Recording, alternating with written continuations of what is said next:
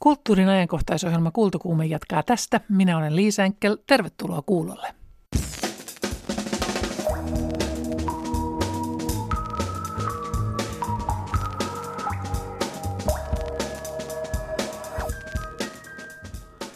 Miksi tänä päivänä teatteri on kiinnostunut synnistä? Onko perisunti Lutterin luoma emävale? Ja miksi tämä päivä suosikkilause tuntuu olevan ole itsellesi armollinen? Studiossa kanssani ovat kiihkeän perisyntiä ja syyllisyyttä elämätöntä elämää ja elettyä käsittelevän thrillerin käsikirjoittanut ja ohjaa, ohjaava Paavo Westerberg ja Armo on ihastunut tiedemies emerituspiispa Eero Huovinen. Tervetuloa kumpikin. Kiitos. Kiitos. Kaikki säännöt voi heittää romukoppaan. Kannattaa tehdä just miltä tuntuu. Jos inhoaa värejä, niitä on ihan turha hankkia kotiin. Jos sen sijaan tykkää väreistä, niin niitäkin voi kokeilla pieninä annoksina. Että on helppoa vaikka maalata yksi seinä tai tuoda vähän jotain värillisiä sirustustyynyjä ja katsoa miltä se tuntuu ja sen jälkeen tuoda sitten lisää sitä väriä. Trendianalyytikko Susanna Björklund kuvailee kotien uusia väritrendejä. Ohjelman loppupuolella vierailemme Kai Ristolan kanssa Habitaari-messuilla.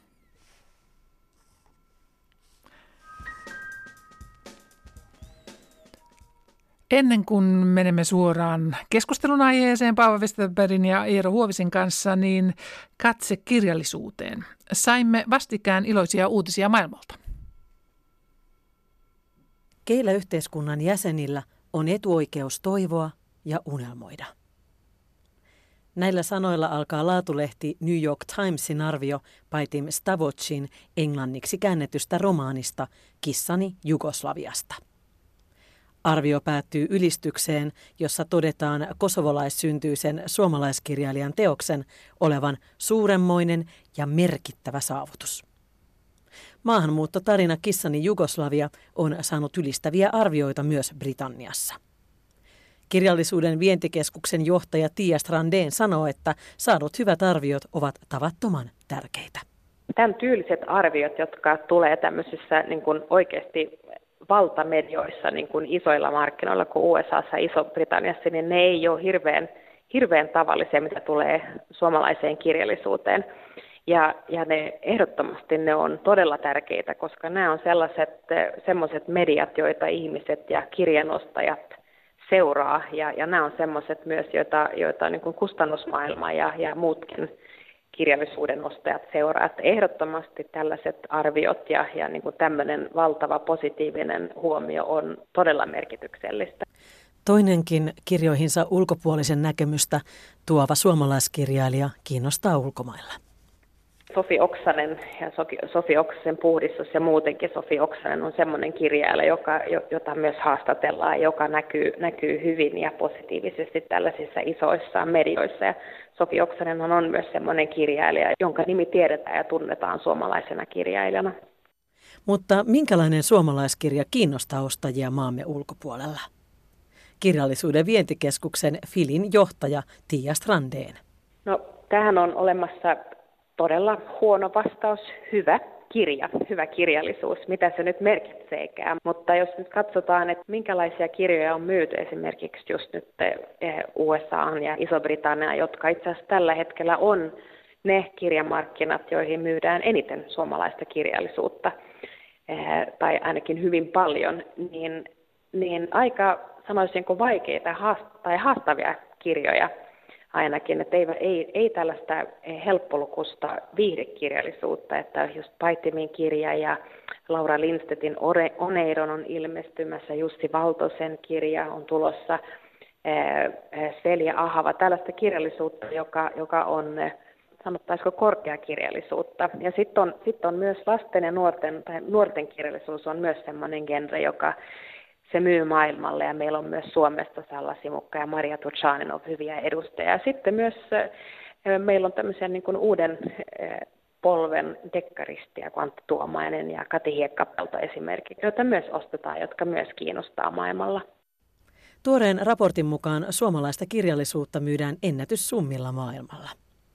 Suomesta, Suomenruotsista ja Saamesta käännetyn kirjallisuuden oikeuksia myytiin vuonna 2016 yli kolmella miljoonalla eurolla. Kasvua edellisvuoteen oli kolmannes. 40 vuotta sitten perustetun kirjallisuuden vientikeskuksen rahoituksesta 80 prosenttia on julkista. Keskus tukee kirjailijoita monella tavalla. Kyllä meidän työn ajatuksena ja punaisena lankana on se, että lähdetään tukemaan sitä kirjaa ihan siitä alusta saakka, eli tukemalla ulkomaisen kustantajan käännöskuluja, maksamalla niistä osaan heille tukina ja myös samalla, samalla tavalla tulee sitten, jos on lasten kirja, kirjakysymyksessä, niin sen painatuskuluja. Ja sitten siinä vaiheessa, kun sit kirjaa lähdetään kääntämään, niin, niin pitää olla kääntäjä. Tähän satsataan, me satsataan hyvin paljon siihen kääntäjän koulutuksien, uusien kääntäjän löytämiseen ja ikään kuin innostamaan heitä tähän, tälle alalle.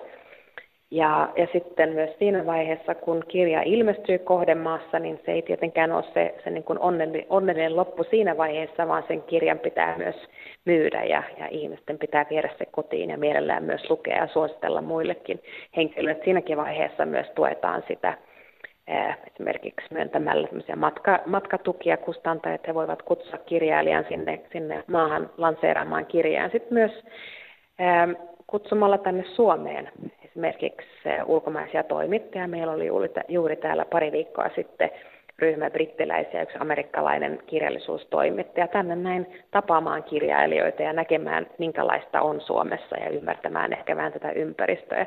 Samalla tavalla myös kutsutaan ulkomaisia kustantajia ja kustannustoimittajia, että he pääsevät tänne tutustumaan paikan päälle suomalaisiin kollegoihinsa ja kääntäjiin ja kirjailijoihin, että kaikilla mahdollisella tavalla tuetaan kirjallisuuden vientiä.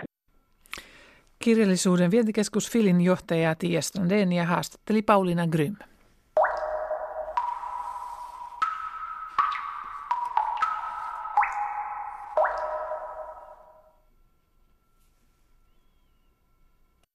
Varastiko Luther meiltä meidän oikeuden pelastua, vaikka me ei uskottaisi? Se tarjoili meille valheen, johon me uskotaan edelleen jonka takia me ei osata enää elää. Valhe, jonka takia meidän elämä on muuttunut helvetiksi. Paavo Westerberg, mikä on tuo valhe, joka ensi viikolla kantaesityksensä Espoossa saava näytelmäsi seuraavat 500 vuotta siinä esiin pulpahtaa päähenkilöä näyttelevän Carl Christian Rundmanin suusta. Minkälaisen valheen Luther meille tarjoili? No, tämän näytelmän kohdalla niin täytyy lähteä vähän kauempaa, että tässä on niin kuin ydinteemoja muisti ja muistaminen ja, ja, ja syyllisyys ja, ja sitten kieli ja, ja kielellisyys. Eli sen lisäksi, että tämä tapahtuu toki tässä näkyvässä maailmassa, niin tämä tapahtuu myös kielen monissa totuuksissa tämä näytelmä. Eli sitä vasten ää, täytyy ymmärtää tätä päähenkilöä Lauria, joka on riivattu tästä yhdestä sanasta, ää, sanasta vain – ja, ja äh, hän, hänellä on teoria, että, että hänen elämässään se on muodostunut tämmöiseksi äh, ky- kynnyskysymykseksi äh, suhteessa siihen, että, että hän olisi uskaltanut elää sellaisen elämän, jonka hän olisi halunnut. Toki se on vain yksi säie sitten tässä henkilössä ja, ja, ja tässä näytelmässä. Eli kyseessä on rikosdraama ja, ja, ja on tapahtunut rikos, jota tutkitaan ja johtuen jo tästä lähtötilanteesta ja premissistä, niin, niin nämä henkilöt, jotka siellä on kuulusteltavana ja kuultavana, niin ovat tietenkin sanojen kanssa tekemisissä, koska kaikella mitä sanot on hyvin paljon merkitystä ja, ja siihen tullaan myöhemmin viittaamaan ja nojaamaan mutta joo, yhtä kaikki niin, niin, niin tämä, tämä tuota ajatus siitä, että vain ne, jotka uskovat, pelastuvat, niin riivaa Lauria. Sanojen pohdiskelija emerituspiispa Eera Huovinen, miltä niin sanottu Lutherin valhe kuulostaa entisen dogmatiikan professorin korvissa? No mä ajattelen, että Lutherin perus tarkoitus oli varmasti pitää kiinni siitä, että armo on sellainen käsite, jonka ihminen saa aina jotenkin lahjaksi itsensä ulkopuolelta. Että jos, jos minä adon, anon armoa, niin silloin mä olen jotenkin niin heikoilla, ettei mussa ole enää mitään pontta päästä eteenpäin. Me kaikki, niin omat konstit on loppuun käytetty ja eväät syöty. Ja silloin mä annan armoa ja silloin mä tavallaan niin kuin heittäydyn jonkun toisen varaan. Ja Lutterilla oli varmaan se ajatus, että heikon ihmisen mahdollisuus on heittäytyä yksin Jumalan varaan. Ja tämä oli varmaan se perusajatus siinä, että ihminen pelastuu yksin armosta, yksin uskosta, yksin Kristuksen tähden. Se uskokaan ei ole siinä siis tämmöinen ihmisen asenne, vaan se on tapa tarttua siihen todellisuuteen, eli Jumalaan tai Kristukseen, johon ihminen kiinnittää katseensa. Se ei ole siis mikään tämmöinen mun, minun konstini. Usko ei ole mikään mielipide, eikä se ole kannanotto, eikä se ole mikään ratkaisu, vaan se on, se on katsomista siihen uskon kohteeseen. Mutta miten on sitten mahdollista, että, että jos armo on näin keskeinen ajattelussa, niin sitten tämä synti on tässä 500 vuoden aikana kutkuttanut ja, ja, ja saanut valtaa niin ajattelussa kuin käytännöissäkin? No ei, musta se synti on vaan niin kuin realiteetti. Kun kuunneltiin kolmen uutisia, niin ensin pohdittiin siitä, että onko yksi poliisi rikollinen – Siinäkin näkyy siis, mä en ota kantaa siihen, mutta siinä näkyy tämä kysymys siitä, että, että minkälainen, minkälaisten niin kuin voimien vallassa ihmiset ovat. Sitten tuli, no mä en tiedä onko se alkoholilaki, niin siitä, siitäkin on nyt usein sanottu, että siis viinajuonti on syntiä. Musta se on nyt enemmän terveysongelma, mutta sekin on siis aina ihmisten mielissä kummitellut jonkinlaisena paheena tai syntinä. No sitten kaikkein niin kuin puhuvin oli se Myön, Myönmarin väkivaltaisuudet ja tuskan huudot, niin, niin ei, ei pahan todellisuutta tarvitse keksiä. Se siis kerta kaikkiaan vaan on läsnä. Se istuu meissä kuin tauti ja koko maailmassa. Mä ajattelen, että sillä on myös siis tämmöistä globaalia luonnetta sillä pahalla ja se, se siis valtaa ihmiset jopa niin kuin meidän tahdon vastaisesti. Me, me teemme pahaa vaikka me haluamme hyvää. En mä nyt halua että kaik, väittää, että kaikki mitä ihmiset tekee tai että nyt kun Liisa tarkoittaa niin kuin hyvää, niin että hän välttämättä tekisi pahaa, mutta että se on niin kuin sisään kietoutunut tämmöisenä jonkinlaisena kudelmana tähän meidän todellisuuteen. Me kattokaa maailmaa ympärille, niin ei tarvitse keksiä syntiä eikä pahaa, eikä edes perkelettä, kun siis tämä on niin helvetillistä tämä elämä välillä. Niin palataan tuohon kietoutuneeseen syntiin ja näihin päivän käsitteisiin peri, synti ja synti. Juutalaisuuden lähtökohta tähän koko syntiasiaan on se, että synti, syntisyys on hankittua omaisuutta. Juutalaisuus ei tunne perisynnin käsitettä. Jokainen ihminen juutalaisuuden mukaan syntyy synnittömänä ja hankkii tai on hankkimatta itselleen syntitaakan elämänsä aikana. Muslimeillekin ei ole perisynnin eh, käsite, ei ole olemassa ollenkaan. Ja islamin mukaan jokainen ihminen, kun syntyy, hän syntyy puhtaana. Näin siis totesivat aikoinaan opettajat Daniel Weintraub ja Jama Egal. Juutalaisuudessa ja islamissa ei esiinny käsitettä synti tai sitten perisynti. Ja kultakuumessa tänään puhutaan synnistä ja syyllisyydestä ja tuli tuossa pahuudestakin puhuttua. Miten tuo äh, pahuus ja synti ja mihin kristinuskossa Eero Huovinen on tarvittu tuota perisyntikäsitettä? Mä tiedä, onko sitä tarvittu. Se on vaan siis se, se on pyrkimys jotenkin selittää sitä, että mik, miksi niin kuin sukupolvelta toiselle paha toistuu. No se, on, se on hirveän huono sana se perisynti siitä syystä, että se on siis usein tulkittu niin, että se periytyy seksuaalisen aktin kautta, siis jotenkin niin kuin syn, siis vielä niin kuin seksuaalisuuden välityksellä. Se, ja, mutta se on ollut aikoinaan semmoinen niin kuin yritys ymmärtää sitä, että maailma on niin kuin jatkuvasti globaalin pahan vallassa. Siis parempi olisi ehkä puhua esimerkiksi yhteisestä synnistä siis, mm. tai globaalista synnistä. Jotenkin se, se häiritsee. Mä ymmärrän hirveän hyvin, että monet ihmiset närkästyy siihen perisynnin käsitteeseen, koska silloin siis vaara viedä koko keskustelu ihan vinoon, mutta, mutta niin kuin mä aikaisemmin sanoin, niin katsotaan nyt vaikka tätä globaalia pahaa. Ja siis kyllähän nyt tämän, juuri näin, tänä vuonna ihmiset ihmettelee, että kun toisen maailmansodan jälkeen tehtiin niin hirveästi parannusta kaikista niistä Hitlerin ja Stalinin ja myöhemmin vielä maon aivan hirveyksistä, jossa siis 6 tai 10 tai 20 miljoonaa ihmistä tuhottiin. Niin yhtäkkiä taas rupeaa jostain nousemaan niin kuin sieniä odottamatta ja, ja samanlaiset niin kuin tu, tuhoavat piirteet nousevat ihmiskunnan keskeltä yhä uudelleen. Mistä ihmeestä ne tulee? Mistä ne tulee? Se mietityttää.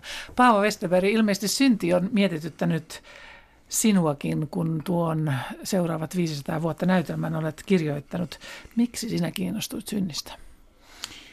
No se on tietysti yksi, yksi aihe, joka, joka meidän jokaisen elämään, jokaisen elämään tavalla tai toisella kuuluu toivottavasti tämän mainitun armon ohella. Eli tota, että syntihän niin kuin itsessään, tai mä koen, että mun, mun semmoinen lähtöjuuri tavallaan tai oma semmoinen intiimi kokemus siitä niin kuin liittyy johonkin semmoiseen hirveän hahmottomaan ja, ja mua viehätti itse asiassa tämä globaali syntikäsite olisi munkin mielestä hirveän paljon kuvaavampi tai, tai tämmöinen niin kuin yhteinen synti, jollain tavalla kollektiivinen synti, joka, joka on semmoinen hahmoton ö, olio ja, ja, ja, ja siihen liittyy semmoinen, se liittyy myös muistiin ja muistamiseen siinä mielessä, että et, et voi ajatella, että se on tämmöinen niin kuin kokemuksena muistuttaa tämmöistä valveunen tyyppistä painajaista, jossa se sulla on semmoinen aavistus, että jotain pahaa on tapahtunut ja sä olet siitä vastuussa, mutta sä et ole ihan varma, mitä se on. Ja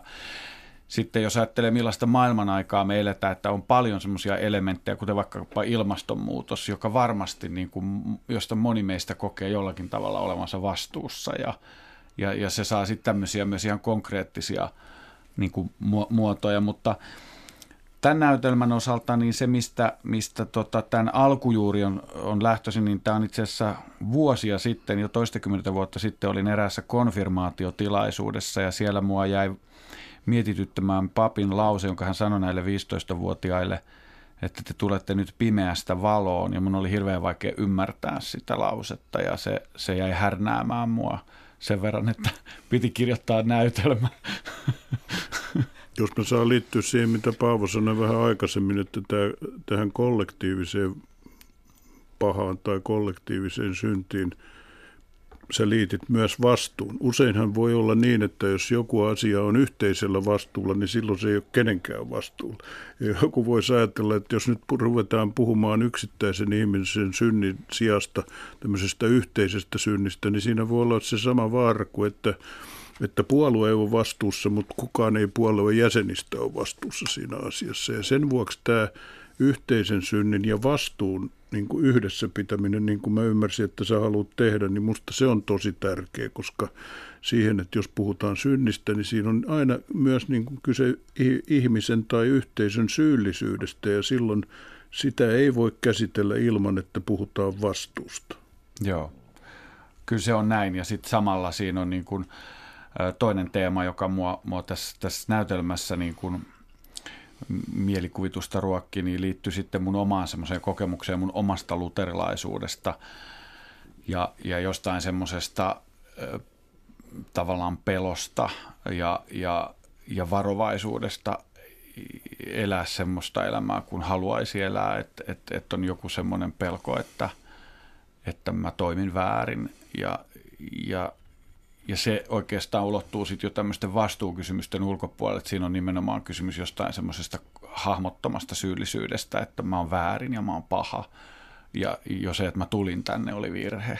et, et, et, tämmöisiä niin kuin teemoja siinä tavallaan, tavallaan mua, mua kiinnosti, kiinnosti käsitellä ja ehkä nimenomaan aika arvovapaasti sillä lailla, että siinä, siinä se syyttävä sormi ei oikeastaan kohdistu ihmiseen tai, tai mihinkään aatteeseen, vaan, vaan oikeastaan niin kuin mun tarkoitus on jotenkin vapauttaa meitä ja meidän mieltämme ja, ja tietoiseksi tulemisen ja, ja semmoisen niin kuin havahtumisen kautta, että – että lopulta voisi ajatella, että sen, sen, sen näytelmän niin kuin ytimessä niin, tai, tai niin kuin ydinteemana on ehkä sitten vapaus, että mi, mi, mi, miten me rajoitetaan omaa niin kuin mielen ja, ja sielun vapautta, niin se on musta kauhean kiinnostavaa. Käydään pikkasen vielä tuolla näytelmässä.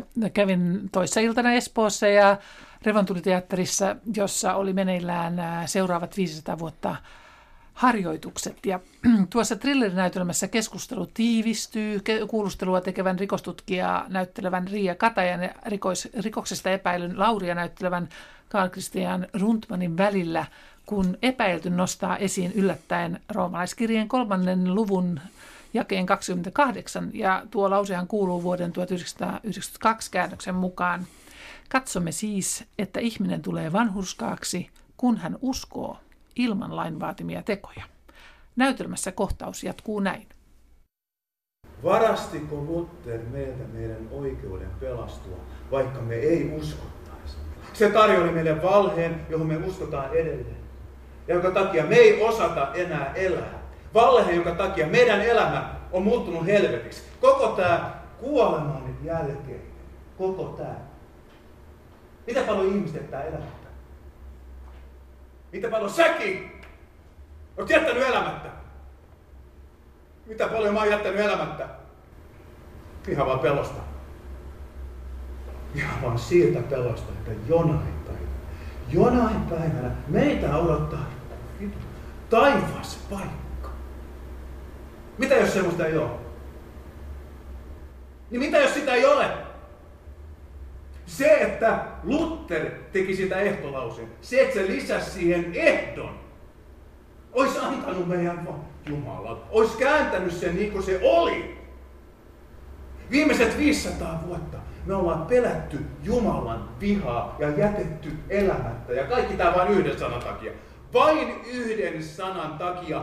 Vain vain uskosta pelastat. Mä olen eri mieltä sun kanssa tuossa sun tulkinnasta, mutta mä en ehkä suhtaudukaan sanoihin yhtä hysteerisesti, vaikka tutkija olenkin. Mua kiinnostaa se, mitä on sanojen takana. Siitä mä juuri puhun. Tai tässä tapauksessa mä puhun siitä, mitä on yhden sanan takana. Okei, hyvä.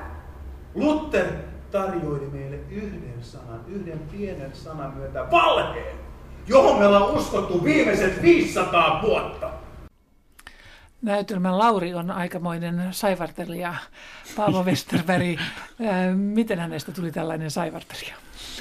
No mua kiinnostaa ihmisten niin kuin yritys olla kielellisesti tarkka, koskaan täysin onnistumatta siinä, että semmoinen näyttelijä kuin Jack Lemmon, niin josta puhutaan, että hän on maailman paras kuuntelija ja kuulemma kaikki elokuvaohjaajat, jotka hänen kanssaan on tehnyt töitä, niin päätyvät näyttämään häntä, eikä sitä, joka puhuu aina, jos Jack Lemmon on kohtauksessa. Ja Jack Lemmonilta kysyttiin, että miksi sä oot niin hyvä kuuntelija. Ja hän sanoi, että eihän siitä tiedä, mutta kun hän katsoo ihmisiä, niin hän näkee jos hän katsoo vaikka kahden ihmisen keskustelua, niin hän näkee aina kaksi ihmistä, jotka yrittävät hulluna ymmärtää toisiaan koskaan onnistumatta siinä – ja, ja mua kiinnosti, e, kiinnostaa tässä näytelmässä e, nimenomaan tämän kielellisyyden kautta kuvata sitä sanojen riittämättömyyttä.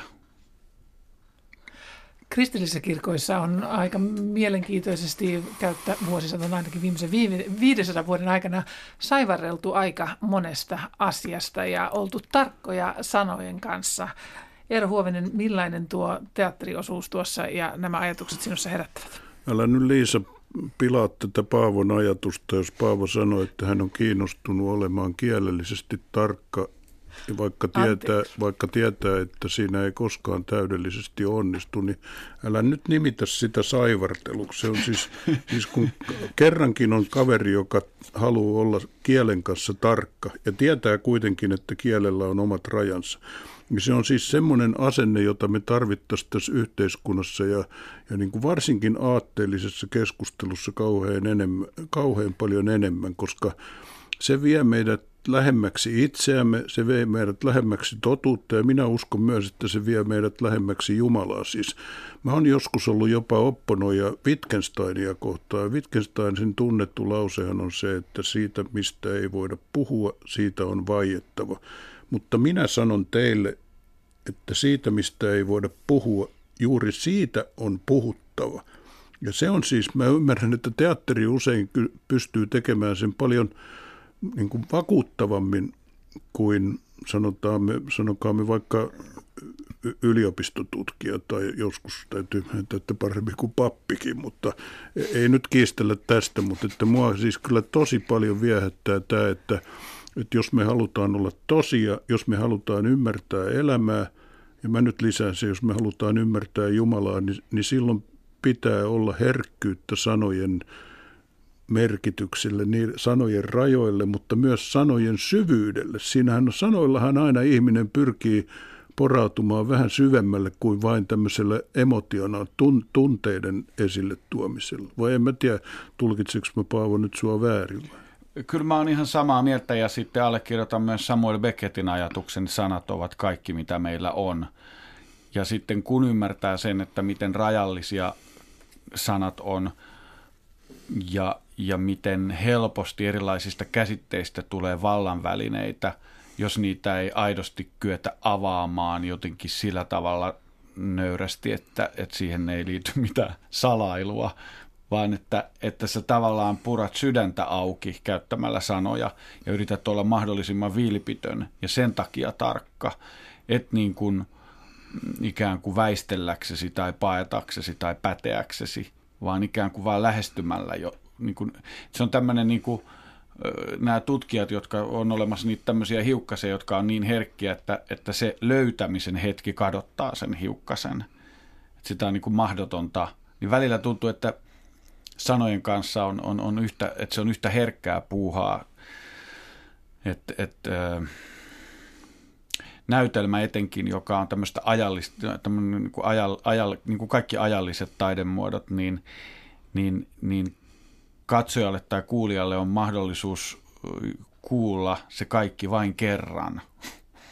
Ja, ja se asettaa omia haasteitaan. Toki voi tulla sitten katsomaan uudestaan saman esityksen, mutta noin lähtökohtaisesti niin se pitäisi mennä kerralla niin sanotusti perille. Siis tämmöisen sanojen herkkyyden katoaminen, niin, niin se, se on kyllä aika traaginen ilmentymä meidän nykyisestä kulttuurista, jolloin siis sanoja syydetään suusta vähän niin kuin ei tiedä kummasta päästä ihmistä ne sanat tulee ja, ja siitä, siitä syystä siihen huomion kiinnittäminen, että, että minkälainen vastuu meillä on omista sanoista. Sä puhut siitä vallankäytöstä. Mitenkä sanat, sanat, sanojen pitäisi olla läpinäkyviä, siis niin läpinäkyviä kuin ne nyt voi olla yleensä. Ja, ja tämä on, tämä on niin kuin, ehkä se on siis se synti tai perkele, joka saa meidät puhumaan siis löysiä ja kaiken, kaiken maailman puppua ja Meneekö tämä nyt Liisa vaiheesta sivuun? Ei, ei, kun minusta tämä oli ihan hyvä tuota, mitä toi, että olla totta, mitä sä käytit tässä Eero Huovinen käsitteenä, että tulla todeksi. Ja sitähän tuossa näytelmässä myöskin, että, että tuo päänäyttelijä huutaa sitä, että onko tämä elämä ollut valetta, tämä 500 vuotta, että miten me tullaan niin kuin todeksi. Ja musta tuntuu, että yhä enemmän ja enemmän tänä päivänä on kyse siitä, että miten voidaan olla totta. Ja siinä tämä sanojen ja sanoissa todeksi oleminen on jotenkuten, miten teatterissa niin ollaan totta, koska tehän olette kanssa teatterissa sanojen käytön mestareita niin kuin kirkossakin, ja löysää puhetta on kummassakin. Miten näissä yhteisöissä tullaan todeksi? No kyllä se teatterissa niin kuin liittyy siihen siihen tavallaan vilpittömään haluun niin kuin käydä dialogia. teatterin vanhin määritelmähän on se, että A tekee jotain ja B katsoo. Ja, ja, ja sitten meillä on teatteri. Että tästä kontaktista ja kommunikaatiostahan se syntyy ja vilpittömästä halusta antautua siihen ja altistaa itsensä siihen kommunikaatiolle. Ja että se tapahtuu aina niin kuin yhdessä. Ei ole, ei ole teatteria, ei ole ilman katsojaa, ei kai pappiakaan ole ilman seurakuntaa vai miten? Toivottavasti ei ole. Sehän on yhteen, ymmärtääkseni yhteisöä varten olemassa. Tuota, e- ehkä kun miettii, että miten pystyy olemaan tosi, niin silloin on kaikkein tärkeintä niin kuin olla itsekriittinen. Siis toisten synneistä parannuksen tekeminen on hirveän hauskaa, mutta se, ja usein se on vaan liian helppoa, mutta niin kuin omien, omien niin kuin virheiden ja vääristymien ja, ja puutteiden näkeminen, niin se on, se on varsinaisen vaikeaa. Mä vielä tästä toteen pyrkimisestä sanoisin sen, sen vanhan lauseen, että perkele, että hän on aina nimitetty myös valheen isäksi. Se on yksi hänen niin kuin lempinimiä. Siis pahan luonteeseen kuuluu, että se pyrkii levittämään valheita – ja tämähän on siis nyt viimeisen vuoden aikaisen keskustelun yksi kaikkein kiinnostavimpia juttuja, että onko meillä siis, mitä on totuus mm. ja mikä on valhe. Siis me ollaan yhtäkkiä jouduttu tämän kes- keskustelun eteen. No, luotammeko me siis, no minä sanon, että luotammeko me Jumalaan vai perkeleeseen? Onko tämä nyt vähän liian rumasti sanottu? Totuuden jälkeisestä ajastahan puhutaan tällä hetkellä. Ja tuo on aika oivallinen ajatus tähän aikaan. Mitä ajattelet, Paavo Westerberg? No joo, tunnistan ton kyllä ja, ja sen tunnistaa ihan niin kuin semmoisessa, äh, sehän on vähän niin kuin, on, on, on tota, tiettyjä tämmöisiä aloja, joissa puhutaan alan tavasta, että esimerkiksi rakennusalalla, niin, niin sinne kuuluu tämmöinen vähän niin kuin tuntien lisäily tuntikirjanpitoon. Et, et tuntuu, että et maailma on muuttumassa semmoiseksi, että, että pikkuhiljaa niin, niin valehtelu ei olekaan enää valehtelua, vaan jotenkin ö, ö, asioiden editoimista tai muotoilua. Tai, tai niille, sille ikään kuin sanalle valhe keksitään synonyymejä. Että et lopulta, et kohta me ollaan tilanteessa, jossa valhe on jotain jotain ihan muuta kuin valhe ja totuus on jotain ihan muuta kuin totuus. Että, et, ja sillä ei lopulta ole merkitystäkään. Että tässä näytelmässä nämä henkilöt moneen kertaan toteaa, tai tämä Kristianin henkilö, jota Eero Aho näyttelee, niin toteaa, että kun häntä myös epäillään tästä rikoksesta, niin, niin hän toteaa, että, että, että voi olla, että hän on syyllinen, tai sitten hän ei ole syyllinen, mutta onko se oleellista – Ja, ja, ja tämmöisessä tavallaan maailmassa me eletään, jossa, jossa, tämä, jossa tämä kieli on muuttumassa niin, että, että totuutta ei enää pidetä niin kuin oleellisimpana kysymyksenä, vaan paljon oleellisempaa on se, että saatiinko klikkauksia tai oliko se niin kuin jotenkin, läpäisikö se, läpäisikö se viesti tietyt viestintävälineet esimerkiksi. Tai saanko mä taputuksia, miltä mä näytän. Niin, hmm. niin. Aika pelottavaa aika, jossa elämme, jos totuus menettää merkityksensä.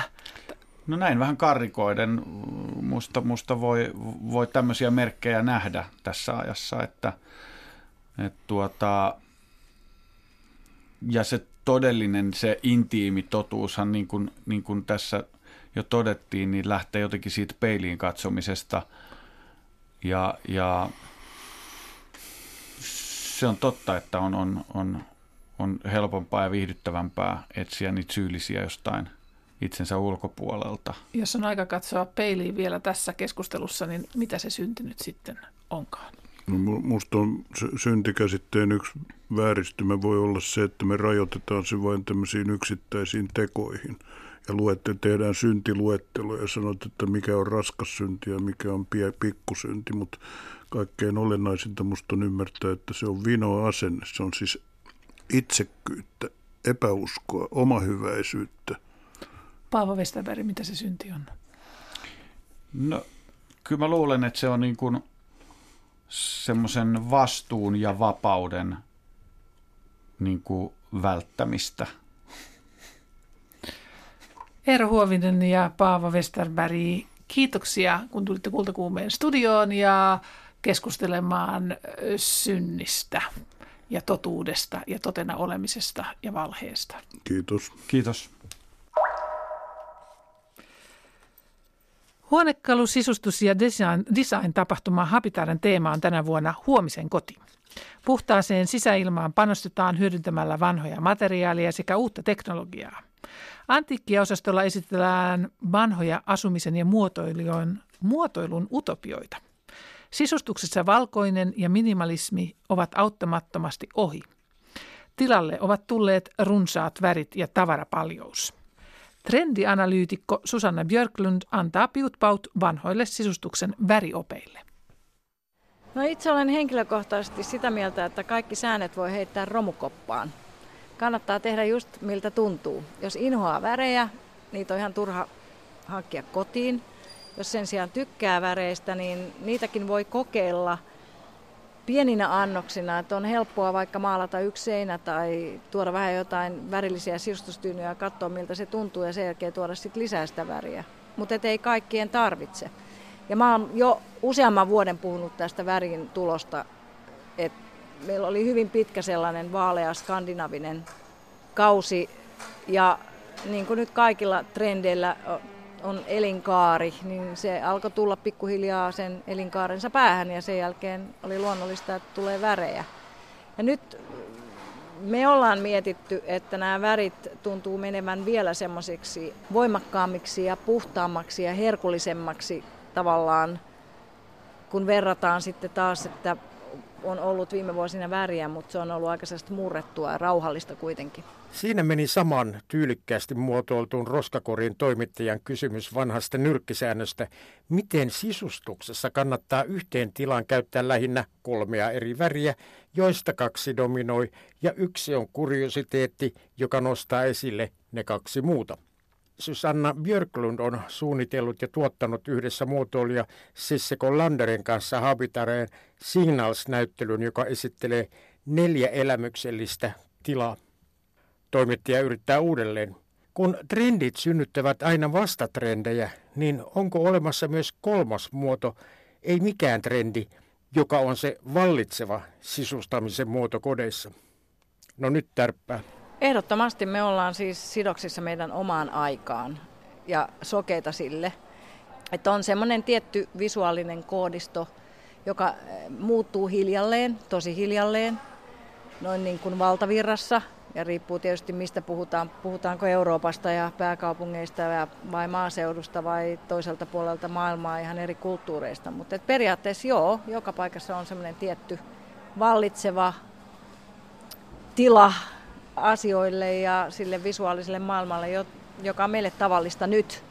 Huoletta siis edelleen kierrätyskeskuksiin poimimaan sattumia. Sieltä hankittu lipuu aina muodikkaana omassa tyvenessään ja nousee ehkä silloin tällöin huomaamatta hetkellisesti trendikkääksi. Mistä sitä ihminen koskaan tietää, mitä sieltä sohvaaleista löytää ja mihin päätyy asumaan? Yksi Signals-näyttelyn neljästä teemahuoneesta on nimeltään Sattuma. Susanna Björklund perää rennompaa otetta elämän valintoihin. Tuntuu, että länsimainen ihminen pyrkii kontrolloimaan sitä elämäänsä ehkä vähän liikaakin ja jää silloin paitsi sellaisia elämyksiä, mitä voisi vastaan tulla, kun käsikirjoittaa liian tarkkaan sen oman elämänsä. Ja sitten onkin pettynyt ja murheissaan, kun se ei meekään sen käsikirjoituksen mukaan.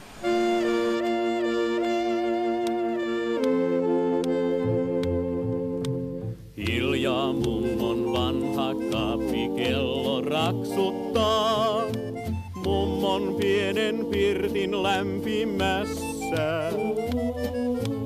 Mummo kutoo sukkaa hämärässä.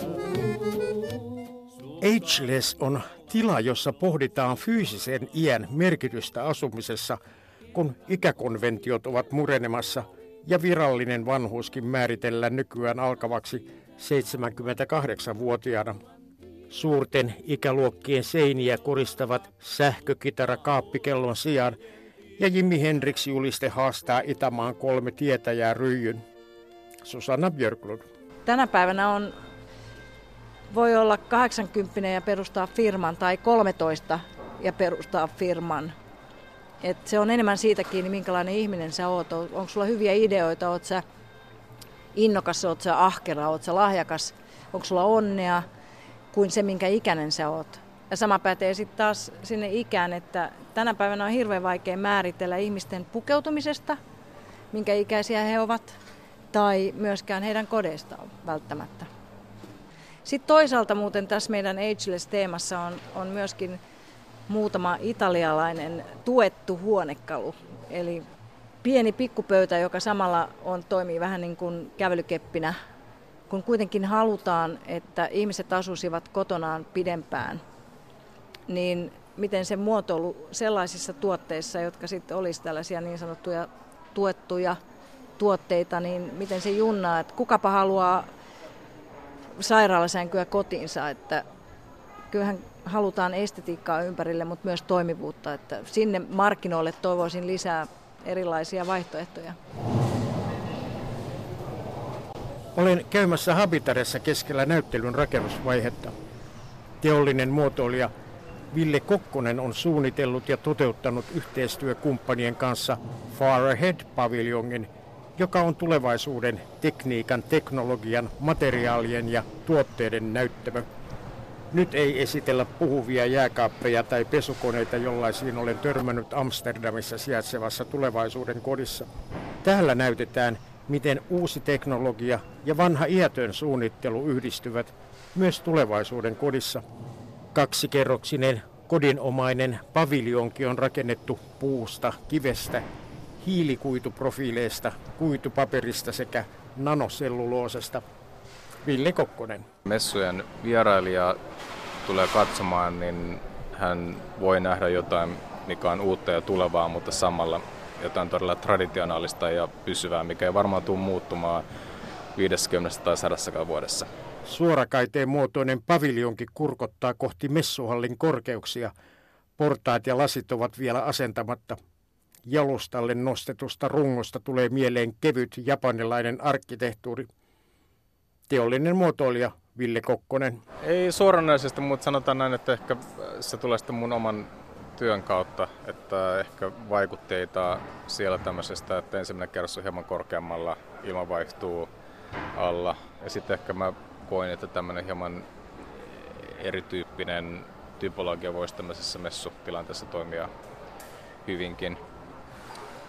Mä luulen, että sitten toi itse sisätila, kun tuonne menee sisälle, niin siellä ehkä myös, myös voi huomata jotain vaikutteita japanilaisesta tatamimatosta, mikä aikoinaan oli, liitty hyvin paljon lämpötilaan. Tatamit oli aina niin kuin korkeammalla ja tatamit oli myös ilmaa, siellä oli niin kuin ilmaa puhdistavia luonnonmateriaaleja käytetty. Ja yksi olennainen osa niin kuin tästä uutuudesta tässä paviljongissa on se, että tässä on monen yrityksen kautta tuodaan tätä puhdista sisäilmaa esillä. Yksi niistä on tämä Naava viherseinä, mikä, minkä teknologia perustuu biotransformaatioon, eli kasvien kautta kasvien juuret puhdistaa sisäilman. Ja sitten tässä on Vaisalan instrumentit, mitkä sitten indikoja näyttää, mikä on CO2-arvo, lämpötila, kosteus ja näin poispäin. Niin, suomalaisen nykyrakentamisen häpeä, sisäilmaongelmat. Far Ahead-paviljongin sisällä olevat materiaalit ja tuotteet liittyvät kaikki puhtaampaan sisäilmaan ja sen ylläpitoon. Mulla on ollut onni, mä oon tehnyt puhtaan sisäilmaan liittyen projekti aikaisemmin lähinnä liittyen ilmapuhdistimiin, mutta sitten tässä on myös tämä, niin kun, mitkä materiaalit sellaisenaan on toimivia, eli jos on puulaminaatteja tai puutuote, niin mikä yleensä joskus tuntuu niin kuin hyvältä ominaisuudelta, mutta joskus siellä voi olla käytetty liimaa, missä on formaldehydia, mikä sen taas ei ole hyvää sisäilmaa, eli mä oon tässä yrittänyt, me ollaan päädytty materiaaleihin, mitkä on puhtaita ja mitä on käytetty paljon aikaisemmin soveltuu tämän päivän rakentamiseen. Se on mielestäni tosi mielenkiintoinen aihe, että sen, sen tarkkailu ja miten tämmöisen ei-näkyvän ongelman, meidän nenä ei välttämättä kaikkea pysty heti huomaamaan, niin miten, miten teknologian avulla tätä voitaisiin niin viedä eteenpäin. Mutta sitten yksi osa tätä paviljonkin on se, että tässä on, vaikka tämä tematiikka on far ahead, niin me ollaan nyt vähän käännetty, että on niin far ahead and far behind. Tuolla myös tullaan proisoimaan vanhoja uutisia ja esittelyvideoita, miten esimerkiksi 40-luvulla, 50-luvulla, 60-luvulla mietittiin, mikä on tulevaisuuden koti. ja sitten siitä vähän näkee, että mitkä tämmöisistä uusista innovoitioista on oikeasti jalkautuneet ja mitkä ei. Apropos, menneisyyden visiot. Habitaren antiikkitapahtuman osastolle on arkkitehti Roy Mänttäri koonnut rakennustaiteen museosta piirustuksia toteutuneista ja toteutumatta jääneistä asumisen utopioista. Designmuseosta on lainassa sarja menneiden vuosikymmenten innovaatioita pulsaattoripesukodesta kummalliseen ufomaiseen vempaimeen, josta on mahdotonta hahmottaa mikä se on, ellei Roy Mänttäri kertoisi. 60-luvulla tehty mikroaaltouuni. Wow ja painaa ihan hirmuisesti, vaikka ei näytä painavalta. Ja se on Husqvarnan, eli ruotsalaisen tekemä, ruotsalaisen firman tekemä. Mä en ole siis koskaan ennen nähnyt tuommoista vehjettä. Että... Miten tätä oikein kuvailisi? Siinä, siinä, siinähän on se tuo... Se... Jo, siinä on siis tuommoinen keraaminen lautanen tuossa kuvun alla. Mä en siis tiedä, että mihin tuossa se ruoka oikein asetetaan, mutta Varmaankin siihen niin, niin. Mutta sen alla on kuitenkin semmoinen niin puolipyöreä onkalo. Mutta tota, vaikea sanoa, että mihin, mihin se ruoka asettaa sitä lämmittämistä varten. Hämmentävää on löytää Olli ja Eija Saijonmaan arkkitehtitoimiston piirustuksia Mannerheimin tiellä Helsingissä sijaitsevasta kollektiivitalosta entisille lotille. Minähän asun tuossa talossa. Nyt on hienoa. Talo oli mullistava valmistuessaan vuonna 1953. Siinä asui alkujaan vain entisiä lottia, jotka työskentelivät jälleenrakennus Suomea muonittavilla työmailla. Rakennuksen pääkäytävällä on mittaa 240 metriä. Talosta ei tarvinnut oikeastaan poistua lainkaan. Oli elintarvike- ja vaatekauppa, apteekki, lääkäripalvelut, lastentarha, yleinen sauna – seurustelutiloja takkahuoneineen sekä maan ensimmäinen take away-ravintola, josta ruoan saattoi noutaa tai se toimitettiin hisseillä asukkaille. Ei siellä mitään elittiä koskaan ole asunut, vaan tavallisia työläisiä. Rakennuskompleksissa sijaitsevassa ensimmäisen luokan ravintola White Ladyssä oli aivan oma erityispiirteensä, kertoo Roy Mänttäri. Siinä oli semmoinen utooppinen piirre muun muassa, että 60-luvun puoliväliin asti naiset ei saanut mennä yksin ravintolaan. White Lady ravintola oli ainoa Suomessa, joka salli semmoisen. Huonekalu sisustus ja design-tapahtuma Habitaare jatkuu sunnuntaihin saakka Helsingin messukeskuksessa. Toimittaja edellä oli Kai Ristola. Ja mielenkiintoista tosiaan on, että White Lady oli tosiaan vielä 70-luvulla ainoa ravintola Suomessa, minne naiset pääsivät syömään ilman miesavekkia. Sillä tuolla 70-luvulla oli naisilta tosiaan ravintolaan pääsy kielletty ilman herraseuraa. Tämän torstain kultakuumeen lähetys alkaa olla vähitellen tässä. Studiossa kanssani olivat kiihkeään perisyntiä ja syyllisyyttä käsittelevän thrillerin käsikirjoittanut ja ohjaannut Paavo Westerberg tulee ensi viikolla ensi ja Armo on ihastunut tiedemies ja emerituspiispa Eero Huovinen. Huomenna ensi saava Ikitia-elokuva on ajankohtainen ja ohjaaja A.J. Annila, kirjailija Antti Tuuri ja näyttelijä Edith Patrakka kultakuumeen haastateltavina. Lisäksi Ankoori eli valittuja paloja viikon varrelta ja kolumnistina huomenna kirjailija Antti Heikkinen, joka on otsikoinut kolumninsa Onnellisten maalaisten esiin marssi. Kiitoksia tästä päivästä ja hyvää iltapäivän jatkoa.